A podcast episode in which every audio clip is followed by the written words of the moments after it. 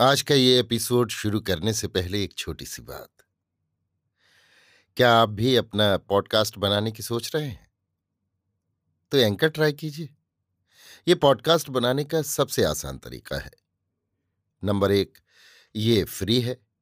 Number दो, इसमें कई सारे ऐसे टूल्स हैं जो आपको अपने फ़ोन और कंप्यूटर पर रिकॉर्ड और एडिट करने की फैसिलिटी देते हैं। नंबर तीन आप अपने पॉडकास्ट को डिस्ट्रीब्यूट भी कर सकते हैं, जिससे इसे स्पॉटिफाई और दूसरे प्लेटफॉर्म पर सुना जा सके। तो डाउनलोड कीजिए फ्री एंकर ऐप या विज़िट कीजिए एंकर डॉट एफ़ पर अपना पॉडकास्ट स्टार्ट करने के लिए। ये तो थी एक छोटी सी जानकारी, और अब शुरू करते हैं एपिसोड का सिलसिला। तो आज के एपिसोड में लीजिए सुनिए सूर्यकांत त्रिपाठी निराला के लिखे उपन्यास निरूपमा का भाग दो, मेरी, यानी समीर गोस्वामी की आवाज़ में। एक साधारण रूप से अंग्रेज़ी रुचि के अनुसार सजा हुआ कमरा, एक नेवाड़ का बड़ा पलंग पड़ा हुआ, पायों से चार डंडे लगे हुए, ऊपर जाली की मशहरी बंधी हुई, पलंग पर गद्दे चदरे आदि बिछे हुए, चारों ओर तकिए, बगल वाले दो लंबे गोल सिरहाने और पायते के कुछ चपटे कोनों के दो सिरहाना सूचित करते हुए दो बड़े शीशे आमने सामने लगे। दीवार पर चुनी हुई तस्वीर, परमहंस रामकृष्णदेव, स्वामी विवेकानंद, स्वामी दयानंद, लोकमान बाल गंगाधर तिलक, लाला लाजपत राय, श्री रविन्द्रनाथ ठाकुर, महात्मा गांधी, पंडित मदन मोहन मालवीय, बाबू चित्रंजन दास और पंडित मोतीलाल नेहरू आदि की बड़े आकार वाली इनके नीचे एक एक बगल मासिक पत्रों में निकली हुई आशा, भावना, कविता, शरत, वासंती, वर्षा आदि की काल्पनिक तस्वीरें। फिर भी तस्वीरों की अधिकता नामालूम देती हुई। लोहे की छड़ों के बाहर से पूरे दरवाजे के आकार की खिड़कियों का आधा ऊपर वाला हिस्सा खुला हुआ, आधा नीचे वाला बंद। पूरब वाली खिड़कियों से प्रभात की हल्की धूप आती हुई। एक और एक मेज जिसके दो और दो कुर्सियाँ। एक पर वही बालिका बैठी पढ़ रही है। इसी समय उसकी दीदी कमरे में आई और दूसरी कुर्सी पर बैठ गई। सामने बालिका के रोज के पढ़ने की तालिका रखी थी। उठाकर देखने लगी। मन का दृष्टि के साथ सहयोग न था। इसलिए देखकर भी कुछ समझ न सकी। केवल लिखावट पर निगाह दौड़कर रह गई। मस्तिष्क तक विषय का निश्चय न पहुँचा। तालिका रखकर युवती बहन को हंसती आँखों देखने लगी।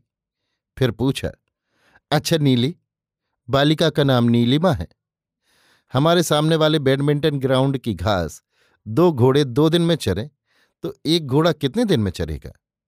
उच्छ्वास से उमड़ती हुई उसकी ओर मुँह बढ़ाकर उसी वक्त बालिका ने उत्तर दिया, एक दिन में? चट्ट से एक चपत पड़ी। बालिका गाल सहलाती हुई सजल आँखों एकटक बहन की चढ़ी त्योरियाँ देखने लगी। इसी समय एक दासी ने आकर कहा, दादा बुलाते हैं। यामिनी बाबू मोटर लेकर आए हैं, हवाखोरी को जा रहे हैं। युवती दासी की बातें सुन रही थी कि एक ओर से बालिका निकल गई। सीधे यामिनी बाबू के पास पहुँची। यामिनी बाबू उसका आदर करते हैं। उस समय उसका दादा सुरेश वहाँ न था। कपड़े बदलने के लिए निरूपमा को बुलाकर अपने कमरे में गया हुआ था। बालिका अच्छी तरह जानती है कि यामिनी बाबू उसकी दीदी को प्यार करते हैं और उसके घर वालों की इच्छा है कि उसकी दीदी का यामिनी बाबू से विवाह हो। फिर मन ही मन दीदी के प्रति रुष्ट होकर बोली, वो जो बड़े बड़े बाल वाला हिंदुस्तानी है ना उस होटल में, आज सुबह गाड़ी वाले बरामदे पर खड़ी दीदी उसे देख रही थी, वो भी दीदी को देख रहा था। बालिका की बात का असर सांप के जहर से भी यामिनी बाबू पर ज़्यादा हुआ। प्रेम और संसार की नश्वरता का सच्चा दृश्य उन्हें देख पड़ने लगा। या चिंतयामी सततम आदि अनेक पुण्य श्लोक याद आने लगे। इसी समय बालिका ने कहा, अभी मुझे पढ़ा रही थी। पूछा, उस बैडमिंटन ग्राउंड की घास दो घोड़े दो दिन में चरे तो एक कितने दिन में चरेगा? कितना सीधा सवाल है। हमारे स्कूल में जबानी पूछा जाता है। मैंने ठीक जवाब दिया, पर दीदी ने मुझे मार दिया। बालिका जीने की तरफ़ देखकर सभय चुप हो गई। दासी के साथ निरूपमा धीरे धीरे उतर रही थी। अचपल दृष्टि, गौरव की प्रतिमा, बालिका व्याकुल हो गई कि पीछे वाली बात इसने सुन न ली हो। निरुपमा नीचे के बरामदे में पहुंचकर धीरे धीरे नीली के पास गई और उसका हाथ पकड़कर बगीचे की ओर देखने लगी। नीली को विश्वास हो चला कि नहीं सुना। फिर भी धड़कन थी, इसलिए इस प्रकार स्नेह का दान पाने पर भी खुलकर कुछ बोल न सकी। उसकी छड़ी की तरह चुपचाप सीधी खड़ी रही। यामिनी बाबू के वैराग्य शतक की शक्ति निरूपमा के आने के बाद से क्षीण हो चली। रूप के साथ आँखों का इतना घनिष्ठ संबंध है। पतंग एक दूसरे पतंग को जलकर भस्म होते देखता है, पर रह नहीं सकता। इतना बड़ा प्रत्यक्ष ज्ञान भी रूप के मोह से उसे बचा नहीं सकता। वो दीपक को सर्वस्व दे देता है। दीपक अपने ही स्थान पर जलता रहता है।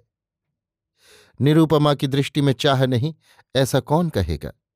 उसकी दृष्टि से उसकी बातें सुनकर सभी उसे प्यार करने लगते हैं, जो जिस तरह के प्यार का हृदय में अधिकार रखता है। और वो वो क्षमा है जो बाहर की भस्म को ही भस्म करती है। इसलिए वैराग्य शतक का कृत्रिम भस्म उसके एक ही दृष्टिपात से अपनी स्वर्गीय सत्ता में मिश्रित हो गया। यामिनी बाबू उभड़कर कुछ क्षण के लिए पहले से हो गए। तबीयत अच्छी न रहने के कारण निरूपमा की इच्छा दासी को लौटाल देने की थी, पर भाई के बुलावी का ख्याल कर चली गई। उसके आने के कुछ ही देर में सुरेश बाबू भी कपड़े बदल कर आ गए। मोटर रास्ते के किनारे लगी हुई है। यामिनी बाबू के साथ सुरेश बाबू बहन को बुलाकर आगे आगे चले। नीली को साथ लेकर पीछे पीछे निरूपमा चली। नीली की जाने की कोई बात न थी। इधर जब से यामिनी की सुरेश बाबू से घनिष्ठता हुई, भाई के कहने से केवल निरूपमा साथ जाती थी। कभी कभी नीली, यों प्रायः जाने के लिए खड़ी छलकती रहती थी। सुरेश बाबू डांट देते थे। कभी कभी पढ़ने के लिए खुलकर भी कड़ी जबान कह देते थे। वो लाज से मुरझाकर लौट जाती थी। भाई की आज्ञा पर कुछ कहने का अभ्यास निरूपमा को पहले से न था। किसी बगीचे के पास मोटर से उतरकर टहलते हुए सुरेश बाबू निरूपमा को अकेली छोड़ देते थे। यामिनी बाबू को बातचीत की सुविधा हो जाती थी। कुछ देर बाद किसी कुंज से टहलकर सुरेश आते थे। इस प्रकार दोनों का परिचय बढ़ गया है। दोनों के हृदय निश्चय से बंध चुके हैं। अंग्रेज़ी पढ़ने पर भी प्राचीन विचारों की महिलाओं में रहने के कारण निरूपमा हिंदू संस्कारों में ही ढली है। भाई तथा अपर स्त्रियों का निश्चय ही उसका निश्चय है। पर यामिनी बाबू यूरोप की हवा खाकर लौटे हैं, इसलिए इस वैवाहिक प्रसंग पर कुछ अधिक स्वतंत्रता चाहते हैं। सुरेश अपने बंगाली समाज की वर्तमान खुली प्रथा के समर्थक हैं, पर एकाएक यामिनी बाबू को दी पूरी स्वतंत्रता के अनभ्यास के कारण निरूपमा को संकोच पहुँच सकता है, इस विचार से धीरे धीरे रास्ता तय कर रहे हैं। नीलिमा का साथ रहना यामिनी बाबू को पहले से पसंद न था। पर आज सुरेश के मना करने से पहले उसे बुलाकर ड्राइवर की सीट की बगल में अपने पास बैठा लिया। सुरेश बाबू निरूपमा के साथ पीछे वाली सीट पर बैठ ही रहे थे कि होटल के सामने बरामदे पर कुमार खड़ा हुआ दीख पड़ा। नीली यामिनी बाबू को कोचकर होटल की तरफ़ देखने लगी। यामिनी बाबू कुमार को देखकर निरूपमा को देखने लगे। निरु सिर झुकाए बैठी थी। कुमार देखता रहा। मोटर चल दी। सीधे सिकंदर बाग गई। एक जगह सब लोग उतरकर इधर उधर इच्छानुसार टहलने लगे। यामिनी बाबू नीली के साथ एक कुंज की तरफ़ गए। भ्रम था ही। सोचते हुए नीली से पूछा, क्या पूछा था नीरू ने तुमसे? नीली मुस्कुराकर बोली, आप भूल गए। आप याद नहीं रख सकते। अच्छा उसमें घोड़े हैं, बतलाइए। हाँ दो घोड़े दो दिन में। तो एक, क्या कहा तुमने? एक दिन में, कहकर नीली समझदार की तरह हंसने लगी। अच्छा इसलिए मारा तुम्हें। आवाज़ ऐसी थी कि नीली ने सहृदयता सूचक न समझी। एक विषम दृष्टि से यामिनी बाबू को देखने लगी। अब यामिनी बाबू को नीली की मैत्री खटकने लगी। नीली के भविष्य पर अनेक प्रकार की शंकाएँ उन्होंने की। निरू के प्रति जितने विरोधी भाव थे, एक साथ तेज हवा में बादलों की तरह कट छंट गए।